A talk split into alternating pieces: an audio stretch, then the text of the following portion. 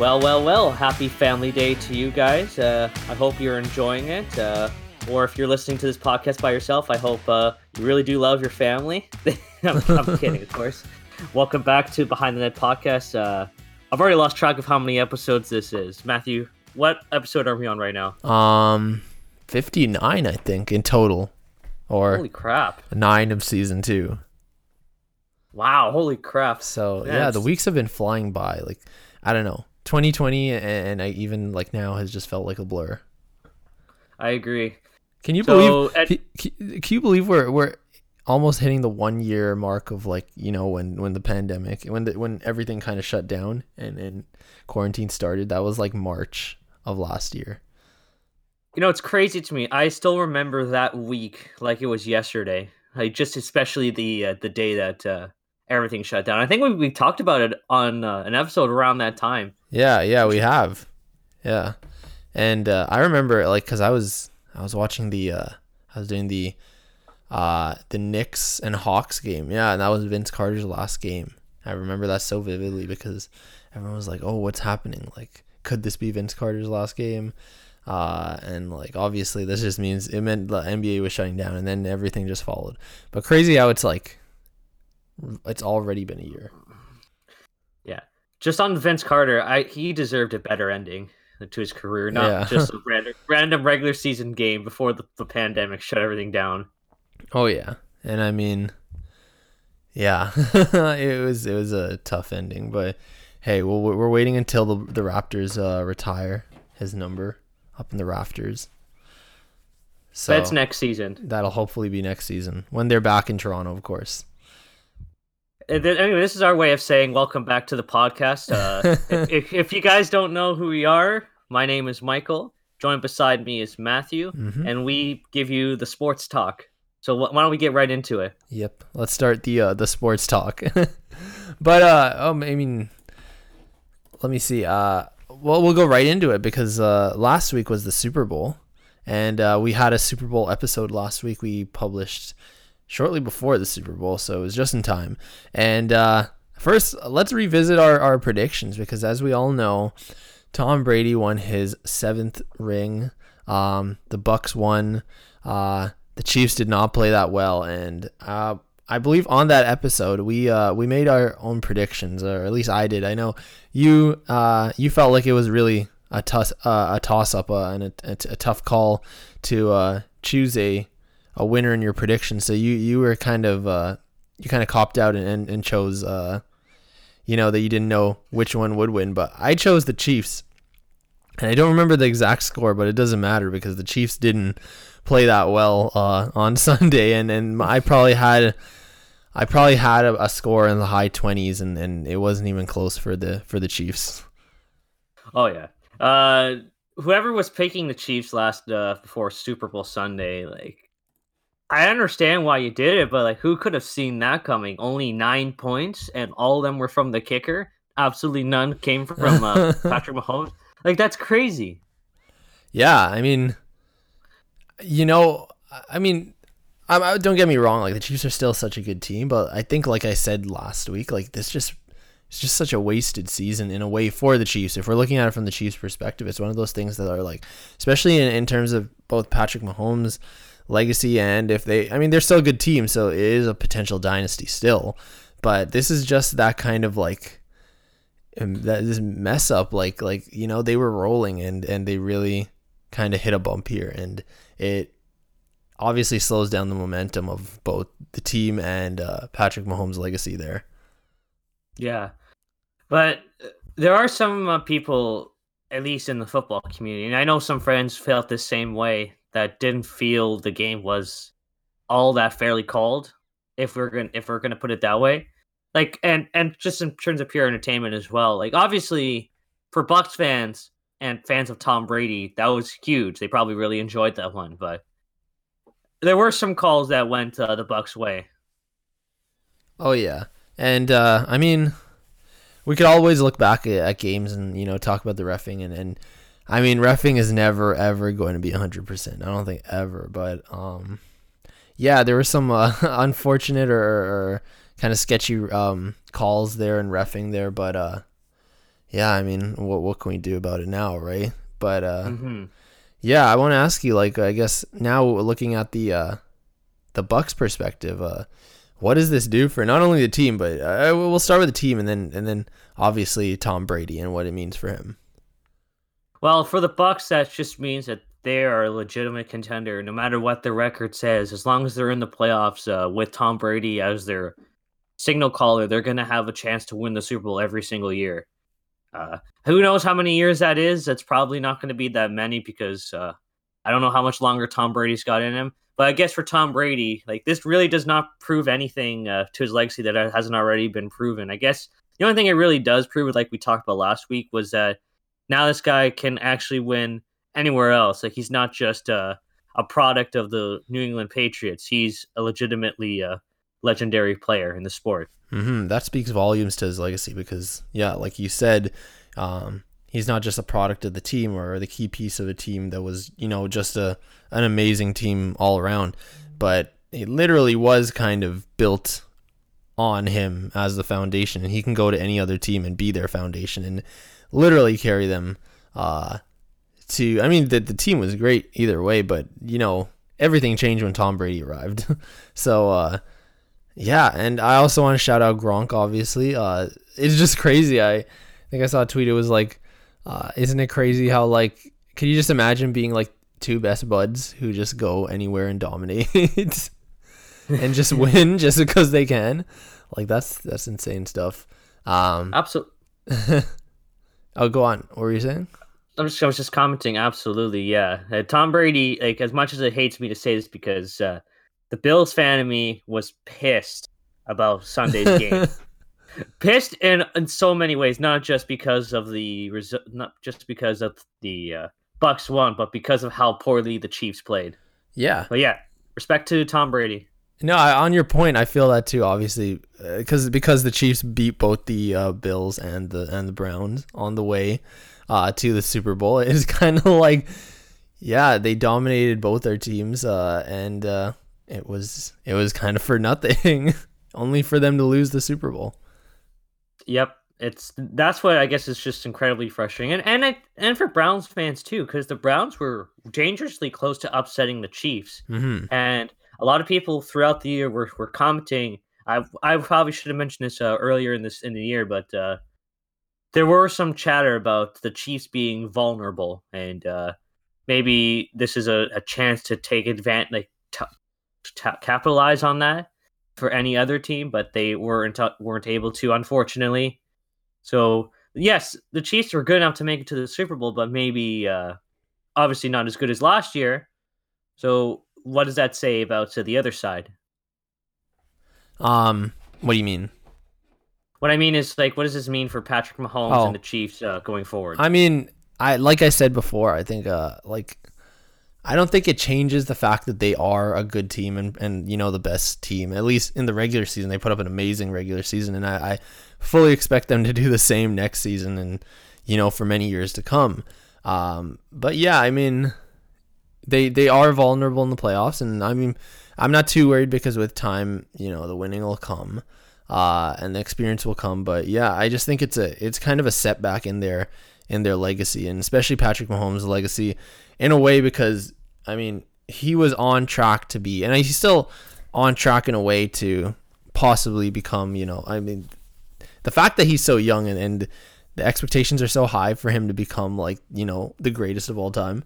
I mean, that's insane already, but if that really was his goal, or, you know, if we are looking at things from that kind of path for him, it's definitely a setback because he could have become the youngest quarterback to win two championships. But nonetheless, he could still have an amazing career. It's just, this could be like one of those ones that, you know, you look back on as a missed opportunity. Absolutely. That's definitely my thinking as well. But I also think in another sense, it just proves that Patrick Mahomes can't simply do it all himself. Mm-hmm. And it's almost impossible for one player in football to carry a team to victory. So it just goes to show that I think the Chiefs, even though they've won a Super Bowl and they know what it takes and they have some of the pieces needed to do that, they still need help, which it's something I don't think anybody expected going into last week. Mm-hmm. I mean, yeah, exactly that. They're still the best team, I'd say. I mean, there's a difference between being the best team overall and then obviously being the best team in the playoffs when one comes down to it. And Tom Brady was able to get it done. But yeah, I completely agree with you there that we might see some changes for the Chiefs, but more like just retooling. Obviously, they just want to get better. But I think with time, they'll obviously fix their mistakes that they made here and still be probably, play better next season and next playoffs. Yeah. Exactly. I don't think this Chiefs team is going to completely fall off a cliff, but I definitely think that now other teams have found the recipe that it'll take to take down that Chiefs team. They'll be getting a lot more losses next season, I'll say, but not enough to obviously get them out of the playoff race. I just think it's going to be other teams are going to like, hey, if we just play a tough defensive game on Patrick Mahomes and limit him from force him to hold the ball for as long as possible, then we'll have a better chance of winning. Mm-hmm. We'll see, because I could see it going that way. I could also see it going, it's a young team and they're developing and they might fix their mistakes that they made kind of early on in their career, like in the team's legacy. So we'll see, because they could improve even. But it all everything only matters when it comes down to the playoffs. So we'll see how that plays out next season. Yeah, exactly. I'm looking forward to next season. Speaking of next season, we're technically already in the off season for leading up to 2021. And just a few days ago, before recording this, we got some big news in the football world, and that is J.J. Watt, formerly of the Houston Texans, getting cut. Did you see that one coming? I did not see that one coming. They're it's being announced as a mutual parting ways with the team. I did not see that coming. And I mean, hey, this just makes, the offseason a lot more interesting, because, I mean, hey, there's a 3-time Defensive Player of the Year, a superstar on the market for free right now. And who would have thought that would be how we start the offseason? Yep. It's something I don't think anybody expected, but I guess if you've really been paying attention to the Houston Texans the last year and a bit, it's pretty par for the course for how dysfunctional the team has been running. And just in terms of casting out their star players, just to begin things, like we're approaching 1 year of them trading DeAndre Hopkins for a pretty mediocre package to the Arizona Cardinals. And that trade will always go down as one of the worst. Yep, it will. And DeAndre Hopkins was an excellent in Arizona. No ifs, ands, or buts about it. Now J.J. Watt potentially is on the move elsewhere for free, even though they could have clearly traded him for something. And that's the big question mark I had over the whole thing. That was the big question mark. Yeah, like I J.J. Watt's been an excellent defensive player and could potentially be a tight end if you really wanted him to, like, for years. So clearly teams know that there's value there. So it doesn't make sense that they cut him, at least in my eyes. Yeah, I don't understand it. It's just, I don't know. You have a player of that caliber. I mean, you want to get some, can't you get some value out of it? Like anything. Here's what's it's going to really suck if J.J. Watt signs somewhere, has a career year, or potentially even wins a Super Bowl with his new team that they got for free. Mm-hmm. Anyway, yeah. Like what I was getting at is they're potentially going to lose. Deshaun Watson kind of wants out, and he's reportedly ready to. He wants a trade, so that's essentially all the Texans star players from their 2019 playoff run. Or 2020 in this case, where they almost upset the Kansas City Chiefs. And now they're going to have absolutely nothing to show for it and going to start a new rebuild. And this is just the latest of star players that have left Houston. If we recall earlier this year, James Harden was traded. George Springer signed with the Blue Jays. Russell Westbrook. Russell Westbrook. Well. And the list just keeps going on and on and on. Like, You know what? We got to pour one out for Houston sports fans. They've been through a tough one. This has been a tough year for them, and I don't know. You know, I really don't know what's up with athletes wanting to leave Houston right now, but it's just a tough era for Houston sports fans, and I think, I mean, is it kind of what they had to pay for that Astros title? Yep. I don't know, but it's just not. Just for all their teams, it's just not going their way right now, and they're going to be a rebuilding team for in all their sports, but yeah, mainly in basketball and in football. Yep, they're just losing all their athletes, and like you said, it's probably karma for how the Astros won the 2017 World Series.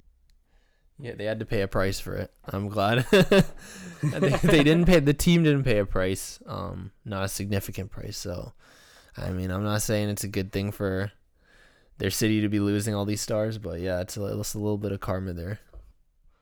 So I guess the question remains: who's the next player to go leave Houston? I don't know. I mean, we all know. At least, obviously, I mean, if we're talking in football, we know they're gonna probably blow up the team. I mean, that's already known. But I think obviously, with the Rockets, they're probably gonna get rid of both John Wall and Victor Oladipo anytime soon. I'm guessing. Probably by next year, at this rate. I think they're just going to blow up both of those teams. And then the Astros are their only hope right now. But even then, they're losing some steam there. So, yeah, it's going to be a tough year for Houston, but it's going to be a great year for J.J. Watt, regardless of where he ends up.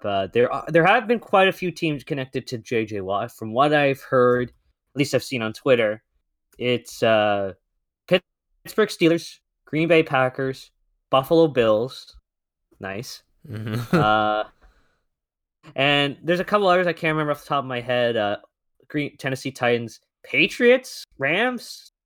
Essentially, what I'm trying to get at, he's been connected to just about every single team that exists in football.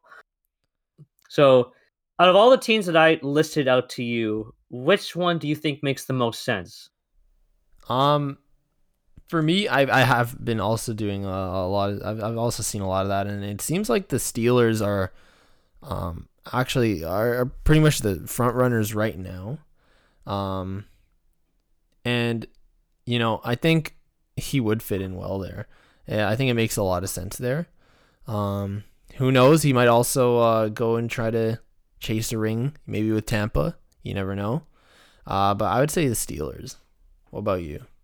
And you can't say Buffalo because I know you're going to say Buffalo. Okay, well, I'll say this.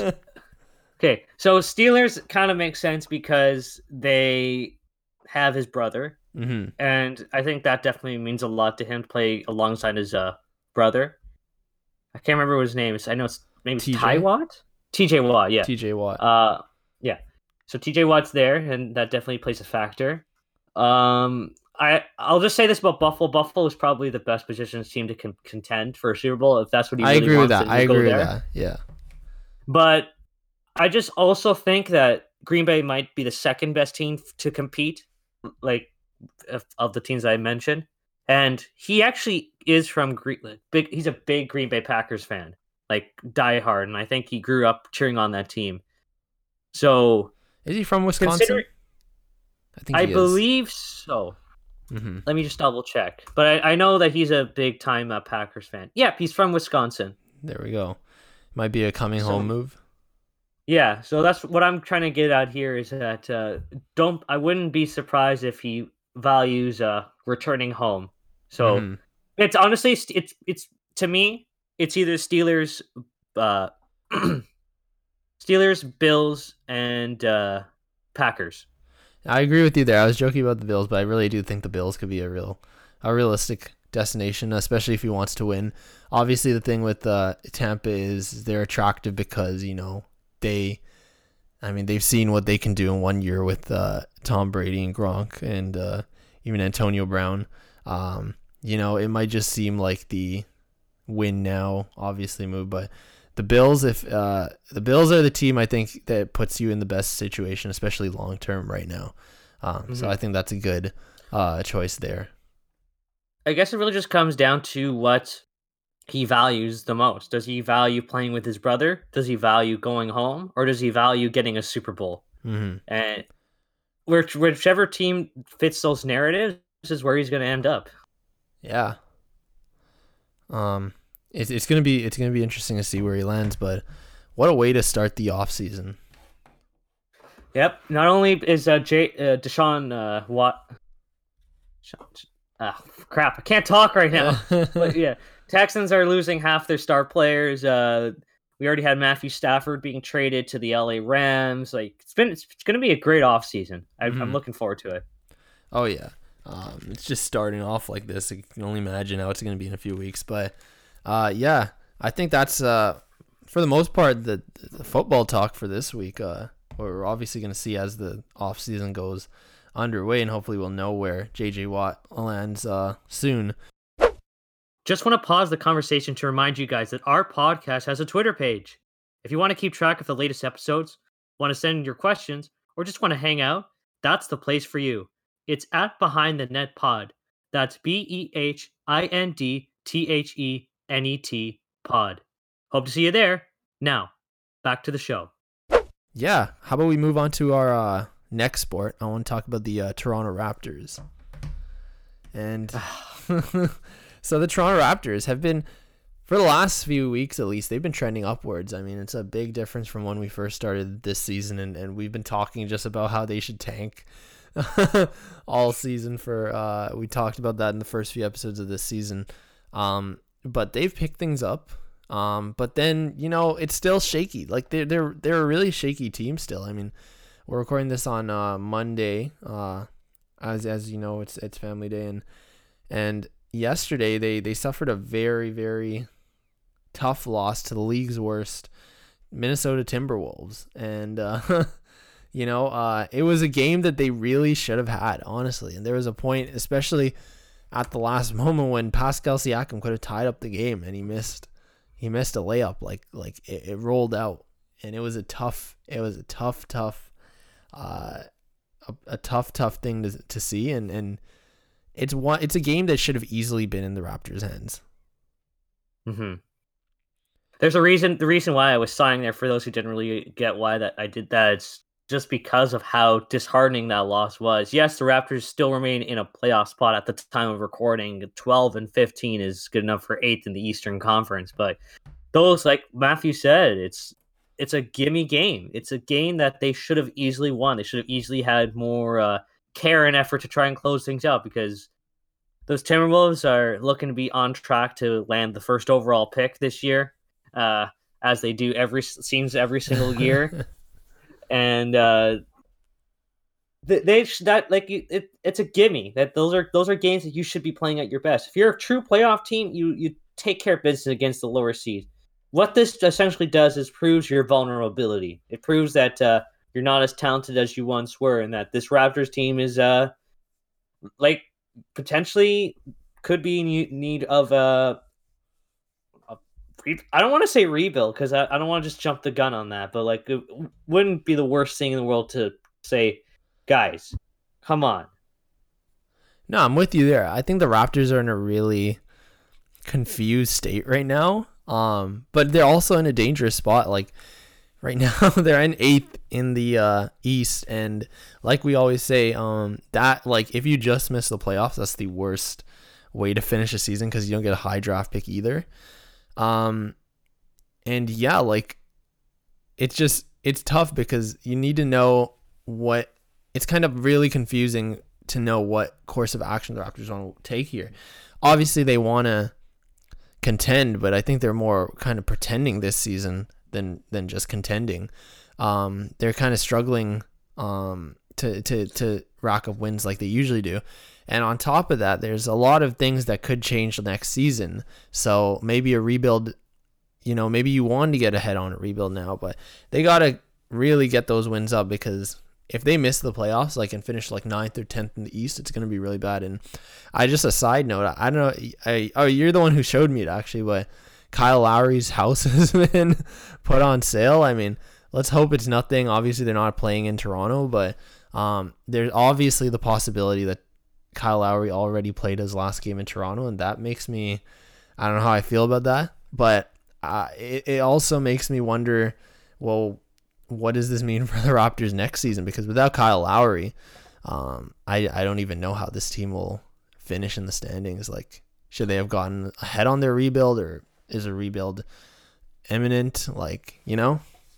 It's hard to say, man. And it sucks, too, that we may have potentially seen already his last game in Toronto back in March of 2020, when nobody thought much of that game because no one was expecting a global pandemic to shut things down and force the Raptors to stay in the United States for much longer than expected. So, yeah, no, it's definitely frustrating. And this we've been alluding to this throughout the year, but this feels like a transition year for the Raptors, and it feels like there's ends of era, starts of new ones. But it's been tough, man. Like, and I won't say this Raptors team is has no shot, because I still think that they can turn things around and get their season back on track. But losses like this put serious doubt on their abilities to convince fans that this team can still contend. Mm-hmm. For sure. And like you said, this season was supposed to be kind of a transition year. Like we expected it, but I don't think we expected it to be this kind of shaky and confusing. Like, we didn't think the Raptors would have such a slow start. But on top of that, like, when they're picking it up, they can't seem to find any sort of consistency in their game. They've really been letting up and like last night, letting easy wins slip out of their fingers. And it's really tough. And you look at the standings, and the East in a way is kind of more wide open than it usually is. And, you know, before the season started, we predicted, like, yeah, the Raptors would drop, but maybe to like fifth or sixth. But the East is looking really, it's close, but, you know, like, the Raptors could have easily been in fifth or sixth right now, if not a little higher. And they also possibly could not be in a playoff spot right now. They're lucky to be in a playoff spot right now. So it's just a really weird season, and I don't know. I really think they're just pretenders right now. Like, I don't see them actually being a contender, maybe sneaking into the playoffs, which is it's a victory for them. But I don't know. They've had such a long history of contending that this is really weird, and you don't know what they're going to do with this rebuild that we kind of feel is coming anyways. Yeah. To your point about the state of the Eastern Conference, I can only comfortably say that two of the teams are legit, and that's the 76ers and the Milwaukee Bucks. Even the Brooklyn Nets, I don't feel fully convinced. Yeah, they've been shaky. Because their record isn't looking too fantastic. Just think of it this way: for the spot in the East, 4 through 8, all the teams are hovering around or below 500. Yeah, that's a yikes for me. Yeah, I mean, you look at the West. I mean, the West is always going to be better, but there's a stark difference.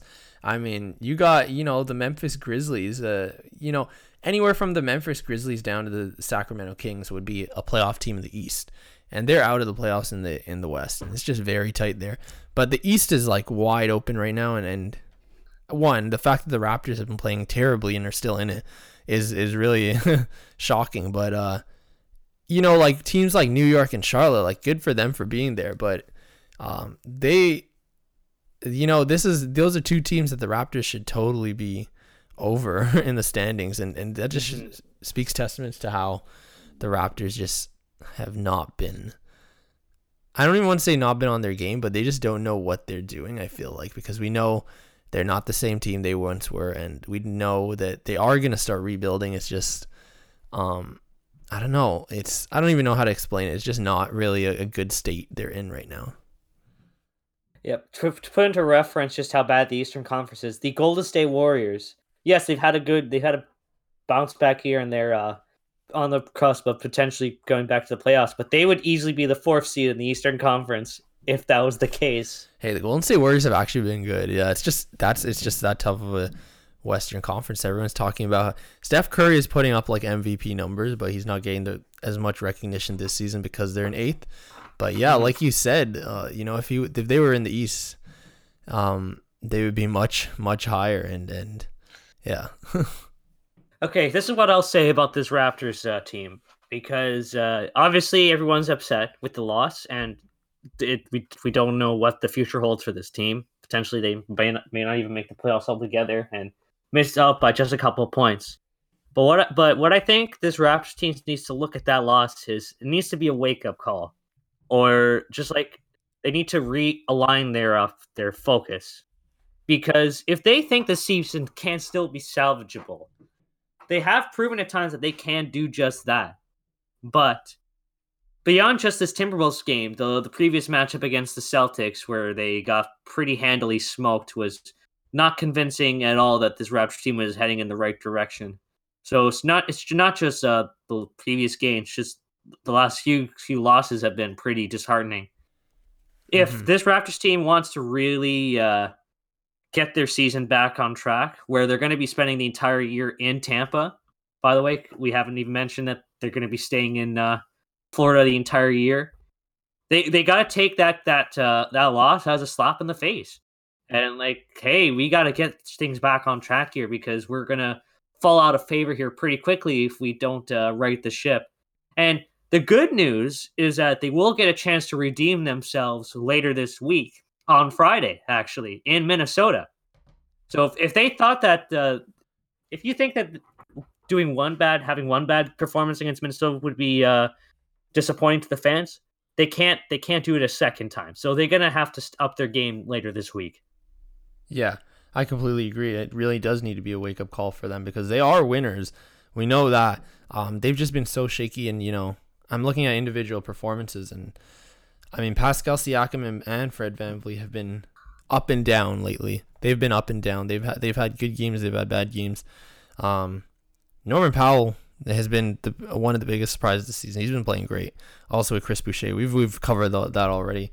But I want to kind of lead off this topic or end this topic with kind of this. But Aaron Baines has obviously been the odd man out of the lineup this season. He has not played that well, especially as the starting center. It just speaks volumes to how big of a hole Marc Gasol and Serge Ibaka left, and the Raptors are struggling at the center position.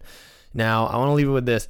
There's been rumors of an Andre Drummond trade and possibly the Raptors being a potential landing spot.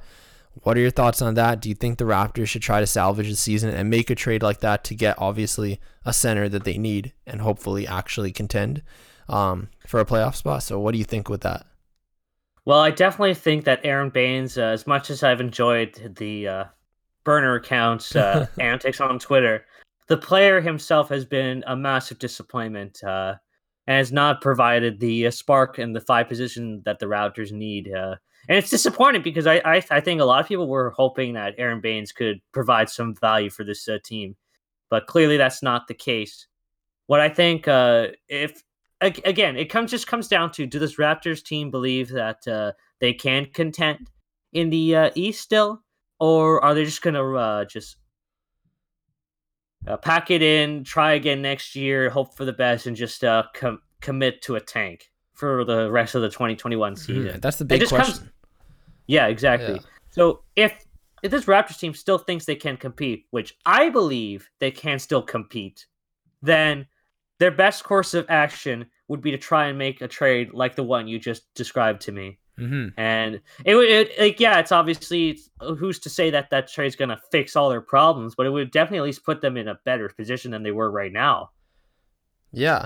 And honestly, I was going to bring up another rumor, but I think it speaks about the point that we're trying to make, is that the Raptors are in such a confusing spot right now. Like, do they go to contend, or do they try to, rebuild?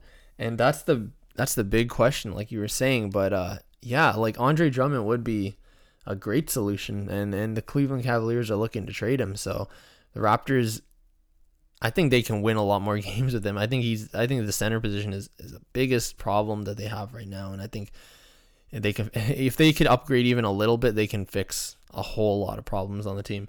I was just going to say, you know, another rumor that's been swirling around is Lonzo Ball to the Raptors, but I think that's only if the Raptors are committing to the rebuild phase, because you're still getting, you're basically investing into a young and possibly more young players to come with that kind of move. Obviously it's I'm not even going to talk about, you know, I don't think they should acquire Lonzo Ball, but not even talking about that. I want to focus more so on the fact that those two trade options are basically both swirling around, but they both push the Raptors into two basically opposite paths for how the team should go, either contending or rebuilding. And I think that's just how confused of a state the Raptors are in, which is kind of not a good position to be in. But at least on the bright side, if you get Andre Drummond, then you put the team in a better position defensively, where you can and it aligns with their mentality of being strong at their own side of the court, which is what I think is the big thing this Raptors team has been struggling all years. Their defense has been not as good as it has been in seasons past. Yes, Andre Drummond may not be the exact player that he once was, and that goes to show that the fact that he's even on the Cleveland Cavaliers to begin with. But I think there's a good reason to believe that he can find some defensive resurgence and maybe a renewed purpose on his on-court abilities if he gets traded to the Raptors. Oh, yeah. We'll just have to see what happens. But, I mean, Raptors, come on, give us something either to cheer about or you know, just to look forward to if it is a rebuild. But, yeah. Let's head into, the last sport we're going to talk about this on this episode, and that's obviously the Leafs and hockey. And so the Leafs have been obviously rolling. We know that they've been playing as the best team in the NHL for the last while. But now, they're still the best team, but they suffered a really tough loss to Montreal the other night. Super tough. They were leading, and they pretty much blew it. Kind of looked like the old Leafs that we know. But yeah, do you think that affects their obviously just how they're rolling through the league? And do you think it's a setback, or do you think they'll just be able to easily pick themselves back up? Well, I'll definitely say it's a setback, but I also think that the Leafs have to look at that previous loss as kind of a reminder that they still have a lot of work to do, because if you look at the previous two games the Leafs played before Saturday's loss, they had pretty awful third periods, or not at all the better team in those games. And yet they somehow miraculously had a couple of seconds of strong play in the third period, and they were able to win the games. They didn't get that performance on Saturday, even despite having all the offensive chances to get those goals needed. That's just a reminder that they need to still work on their play defensively in their own end, and they can't just fully rely on Freddie to hold the fort, because this team has enough talent to win them games, but their defensive play is still a big work in progress. I completely agree. I'm going to continue that discussion shortly, but I just want to take note of what you just sent me. Basically, Shams Charania basically just literally when we were talking about it 3 minutes ago, while we were talking about this exact same thing, he's basically confirming that the Raptors are engaging in talks with the Cavaliers about Andre Drummond. So did we bring this on? did we not jinx it, but did we speak it into existence? There you go. I guess it just goes to show that the Raptors are serious about trying to salvage this season, and this more or less confirms it. There you go. I will like to point out that the Brooklyn Nets are one of the other teams that are interested in getting Andre Drummond, and also the Dallas Mavericks, the LA Lakers, and the Portland Trailblazers are potential interests. But the Raptors being in active talks with the Cavaliers is pretty. It's a pretty positive sign. Yeah. Sorry, I know we're talking hockey, but it's just that's exactly what we were just talking about, and it literally just broke. So what a coincidence! Like, that never happens for us. This always happens after the show's done. Yeah, it would probably be like we'd finish the episode and then that tweet would have came out. But wow, that was like exactly what we were talking about. Crazy. Anyways. Great time. Yeah, about the Leafs. Yeah, I think it is definitely a reminder to them that they have to not only obviously, fix their mistakes, but I think also just the reminder that, you can't, you are rolling through the NHL, but you need to also remember that bad games do happen like that. And, you just kind of get past it. Montreal, and if anything, it was against Montreal. I mean, their other loss, one of their other losses were against Ottawa, who they play tonight. But yeah, Montreal, we know they're such a good team. So, and we're going to get a lot more of these battles this season. So get used to it. It's going to increase the rivalry, and I think it's going to be fun. You know what's crazy to me is that in the wake of Saturday's loss, the Leafs made a change to their lineup, and they're gonna change the way their fourth line looks. Obviously, the big news is that Joel Thornton is coming back, but they're also bringing in a guy that they recently signed to an NHL contract. Scott Sabourin. Oh yeah, is going to play in a Leaf game this year. If you guys remember. From was it last season or the season before? But the funny last clip season. Where last season where Austin Matthews basically name checks Sabourin. Funny how everything kind of came full circle, and now they're going to be teammates. So Matthews will definitely know his name, but it's an interesting addition to the lineup, and obviously the Leafs are very depthful, and they definitely need some help because of injuries and things like that. But I think it's going to be interesting to see what he can do. I know you posted some of his highlights, right? Yes, I did, because I was just curious about just what this guy's done beyond that moment where he was subject to Austin Matthews checking out his jersey. It turns out he is a pretty interesting player, so I hope he does get a chance to prove himself this week.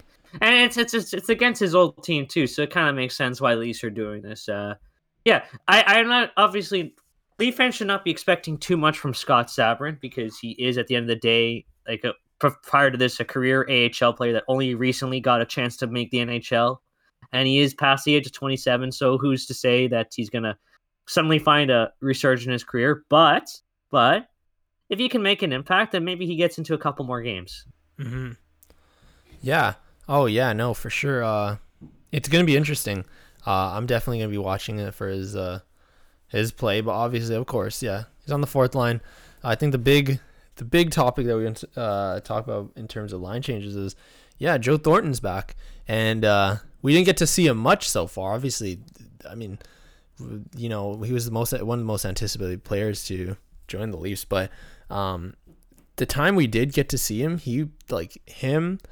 Austin Matthews and Mitch Marner, they were dominant on that first line, and they're returning him back on the first line, which is interesting. I know it raised some, some interest, because the first line has obviously been playing great with Zach Hyman there, but now they're going to switch Hyman out for Thornton, and I don't know. I think that's just amazing to see how, we talk about the depth for how depthful this team is, but the top six, the fact that you could just switch them out and still have a dominant line, and obviously they don't want to change what they know was being really good before. I think it's great, and I'm excited to see Joe Thornton hopefully back for many, many games this season, and knock on wood, we don't miss any more games, or he doesn't miss any more games of it. Do you think it affects the lineup at all? Like, do you think it affects their impact at all? Or moving Zach Hyman down? Well, to your point about the play of the Leafs top line of Matthews, Marner, and Hyman, they were playing exceptionally well. Yeah. But there's just one problem. The rest of the lines were not doing as well. Very true. And the problem from last season has carried over to this season, that this Leafs team is kind of top heavy, and there's some inconsistent play from their bottom six. So, yes, I know the injuries have played a factor here, whereas Wayne Simmons has been missing time, and he's been a big part of this team's offense. Joel Thornton's been missing some time, and he's coming back. Nick Robertson was supposed to make an impact, and he's going to have to refine his game. And the Marlies, which are going to be starting up, I believe, tonight, actually. Mm-hmm. They're opening up their season. Yeah, this Leafs team has had some difficult challenges trying to overcome their lack of secondary scoring, and there's a reason why they've been rumors speculating they might be getting somebody else, which we'll get to in just a little bit. But yeah, I think this move of Joel Thornton back on the top line balances out the scoring a little bit more. It puts Hyman back with Tavares and Nylander, which I think would be a great fit for him. And I know Tavares and Hyman have had great success playing alongside one another. Maybe they'll get Nylander going tonight. And potentially gets the third line going too, because Mikheyev now has found his game. He finally scored his first goal of the season this past week against Montreal, so maybe they'll light a fire up under him. And Kerfoot and... trying to remember who the other player on that line is. I can't remember. They might have changed it. But yeah, no, it's this... Having Joel Thornton back just does nothing but good for getting this Leafs team back some more balanced scoring. Mm-hmm. And I believe that third player was Jimmy Vesey on the third line. Some Leafs fans are going to be upset to hear that.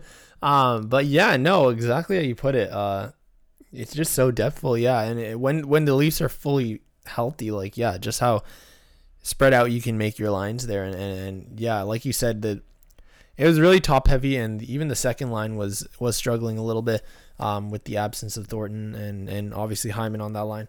I kind of wanted to ask, like, I think that my question originally was meant to read more like, do you think that Thornton should automatically make the first line? Because, you know, I mean, obviously, like you said, Hyman on that first line was dominant, but do you think it's the right call putting Thornton right back in the first line, or do you think they should have kept, like, do you think the Leafs should have left Hyman on that first line because they've been playing so well, and then slotted Thornton in somewhere else? Well, yeah, like I think at the end of the day, you're definitely worried about Joe Thornton's conditioning and making sure that he does get back into game shape and doesn't re-aggravate the injury that's kept him out for the last 10 games. But I think clearly, the plan was to get Joel Thornton alongside of Matthews and Marner from day one, and they're sticking to that plan clearly just by the fact that they're putting him right back on that first line. So, as much as you'd like to say that you want to make sure that he eases his way back into game shape, I think just because of how porous the Leafs secondary scoring has been throughout the season, they kind of had their cards dealt. If Simmons, let me put it to you this way. If Simmons was healthy right now and playing, I don't think the Leafs would be doing this as quickly, but it's just the situation's forced their hand. Yeah. Oh, for sure. And I think if anything, if it doesn't work out for the Leafs, they have a couple combinations that they can go with, kind of like a plan B with putting Hyman back on that first line, if anything.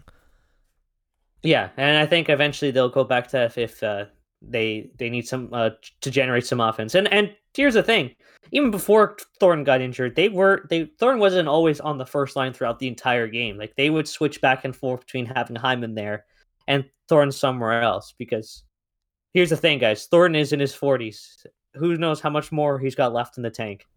Mm-hmm. Oh, for sure. I think that's the big question. I mean, obviously, everyone was surprised by the initial decision of sticking him on the first line. Obviously, what is he, 41, playing alongside, two speedy 23-year-olds, but he's played well, so we'll see how much he has left in his tank, and we'll see how that plays out when he plays, a lot more games alongside them.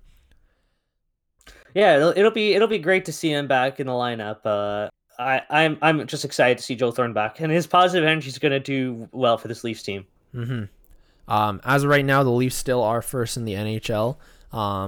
And I do want to end probably the hockey segment or our Leafs segment off with, it was Elliot Friedman actually reported that he thinks the Leafs are after a mystery forward. I want to know who you think that mystery forward might be, because I honestly have no clue. That's just so open-ended, it could be anyone. I know, Sam Bennett obviously is the big rumor for a forward that the Leafs might be after, but mystery forward, it might not be him. Well, there's quite a lot of forwards. Leaf fans are speculating who it might be. If you've been paying attention to the Leafs Nation's website the past few days, there's been a few players mentioned as potential options for Leafs for the mystery forward. I mentioned Alex Iafallo, and that seems to be the most popular choice. He's has got a year left or so on his contract. Is on the Kings. Is a good middle six forward. Can slot up and down the lineup.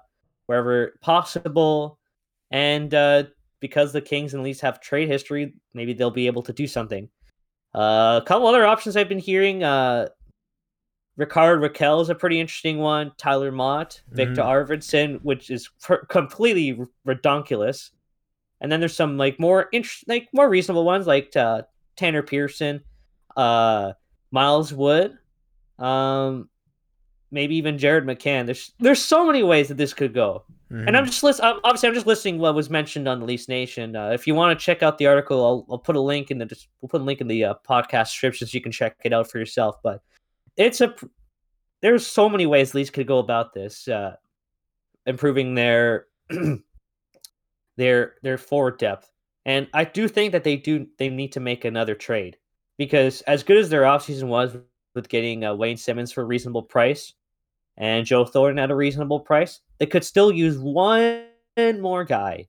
And I think that'll fully round out their forward core. Mm-hmm. I completely agree. And that's why Sam Bennett was up in the air so much. But they are definitely on a forward. And if anything, this mystery forward, I mean, that just means they're in on a forward. But I agree. I think for me personally, I mean, it's not that I think they're going to go after Ricard Raquel, who I would... I think, like, I personally would like him on the Leafs. I think it could really be realistic as well, because the Ducks are a middle of the pack team right now, and he obviously took a kind of a little decline in his production, so his value has kind of dropped there. But he's still a high potential player, and I think he'd still fit in on the Leafs pretty well for exactly what they're looking for, especially in the bottom six, even who could even slide in somewhere in the top six. But I would like to see the Leafs pick him up, but it really could be anyone. That's the beauty of it. We have absolutely no clue who this player could be. Yeah, we just know that the Leafs are on a forward. I just hope that they actually do go through with the trade and not to just tease us like this. Oh yeah. I mean, yeah, they might. Elliot Friedman, good reporting. He could have at least, might as well have said, the Leafs are looking to acquire a forward. Throwing in the mystery there just makes it a little more interesting. How about you let us know, guys, what you think, who you think the mystery forward for the Leafs is? I know this topic's been pretty exhausted throughout the Twitter sphere. I've seen this all the time, but I would love to hear from you guys who you think this mystery forward might be. Mm-hmm. Exactly. But yeah, I think that's all our Leafs talk. Is there anything you wanted to add? I guess really the big thing just for this coming week is sports are back in full swing. Hopefully everybody stays safe, especially the NHL players, because they've had a lot of problems with COVID these past few weeks of a bunch of players getting tested positive, a bunch of games getting postponed. Yeah, like, it's a reminder that we're still in the midst of this pandemic, and everybody needs to stay safe, wash your hands, wear a mask, and practice social distancing. Exactly. That goes for everyone, not just the NHL players. But, yeah, and obviously here in Ontario, still lockdown. It will end soon, I guess, but... yeah, just stay safe and just keep keep staying home and going out minimally. But I guess we'll wrap up here. As always, you could send us feedback or tweet me or tweet either of us or message us on the podcast Twitter account. Make sure to follow it at Behind the Net Pod on Twitter. And you could also follow, tweet me, message me, whatever on Twitter at Matt_Rodrigo_. And you can do the same for me at the Leafs IMO. Great. So, yeah, everyone stay safe and watch sports when you're at home, and we'll catch you guys next time. Take care, guys.